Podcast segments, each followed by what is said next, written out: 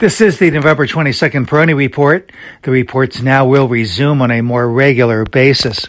Stock futures indicating a somewhat higher opening ahead of the holiday shortened week.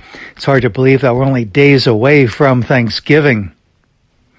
This summer, we were hearing calls for a 10 to 20% decline in the market, but it seems the timeliness of those calls has since passed, and we have not seen uh, anything even approaching that kind of a uh, pullback.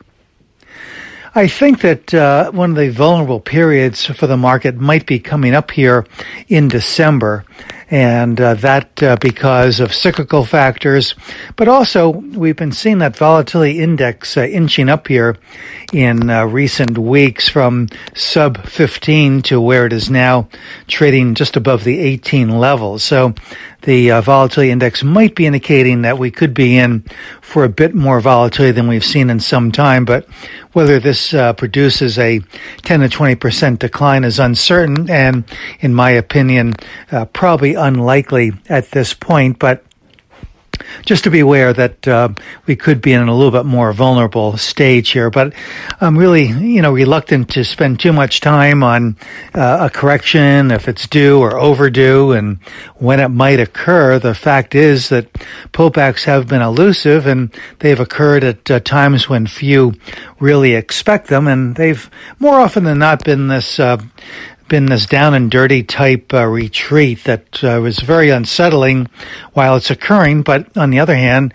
relatively short lived. The market uh, tends to address and police its uh, excesses pretty routinely here. And I think that's one of the reasons that we haven't had this uh, bigger retreat that some had been calling for. So I think really it's uh, probably most important to regard the uh, big picture, the longer term, and and there I see the uh, Dow reaching the 45,000 level before the end of this cycle. The longer term support for the market is around the 34,000 level. So given where uh, we closed on Friday, the risk to reward ratio continues to be quite attractive for the long haul resistance uh, seems to be right around in this area for the Dow. The Dow has been hesitating around the 36,000 uh, area, but again, this hesitation I think has been generally uh, constructive. It's allowed for some rotational consolidations once again, and it has really helped I think to uh, build and uh, fortify support at these incrementally higher levels. I'm not saying 36,000 area is going to be the support. I think the short term support is still probably something closer to the 34,500 to 34,700 area of the Dow. But again, I just offer that as a guideline. Sector behavior continues to be very good, uh, still quite broad based. Uh, we're seeing, uh, again, this uh, rotation, but the rotation seems to really uh, fortify the uh, leadership not diminish it uh, with these uh, rotational uh, consolidations. In fact, um, just uh, in September and October, we saw some pretty sharp declines in technology and some of the other uh, momentum areas.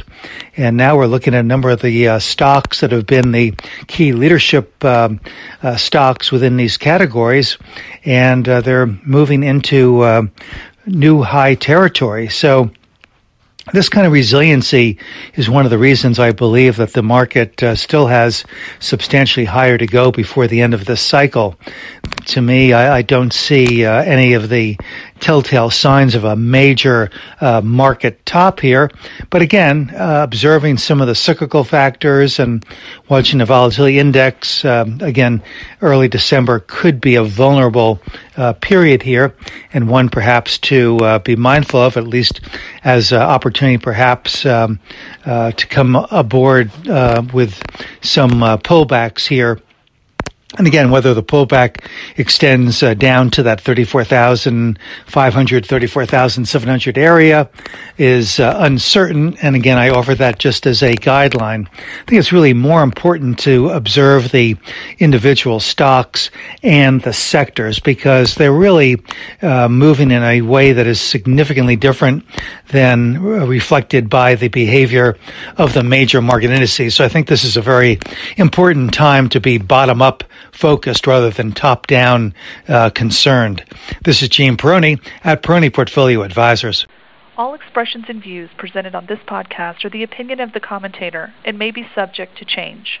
AAM makes no recommendation as to the suitability of any investment and may make a market or have financial interest in any security or sector discussed. Past performance is no guarantee of future results.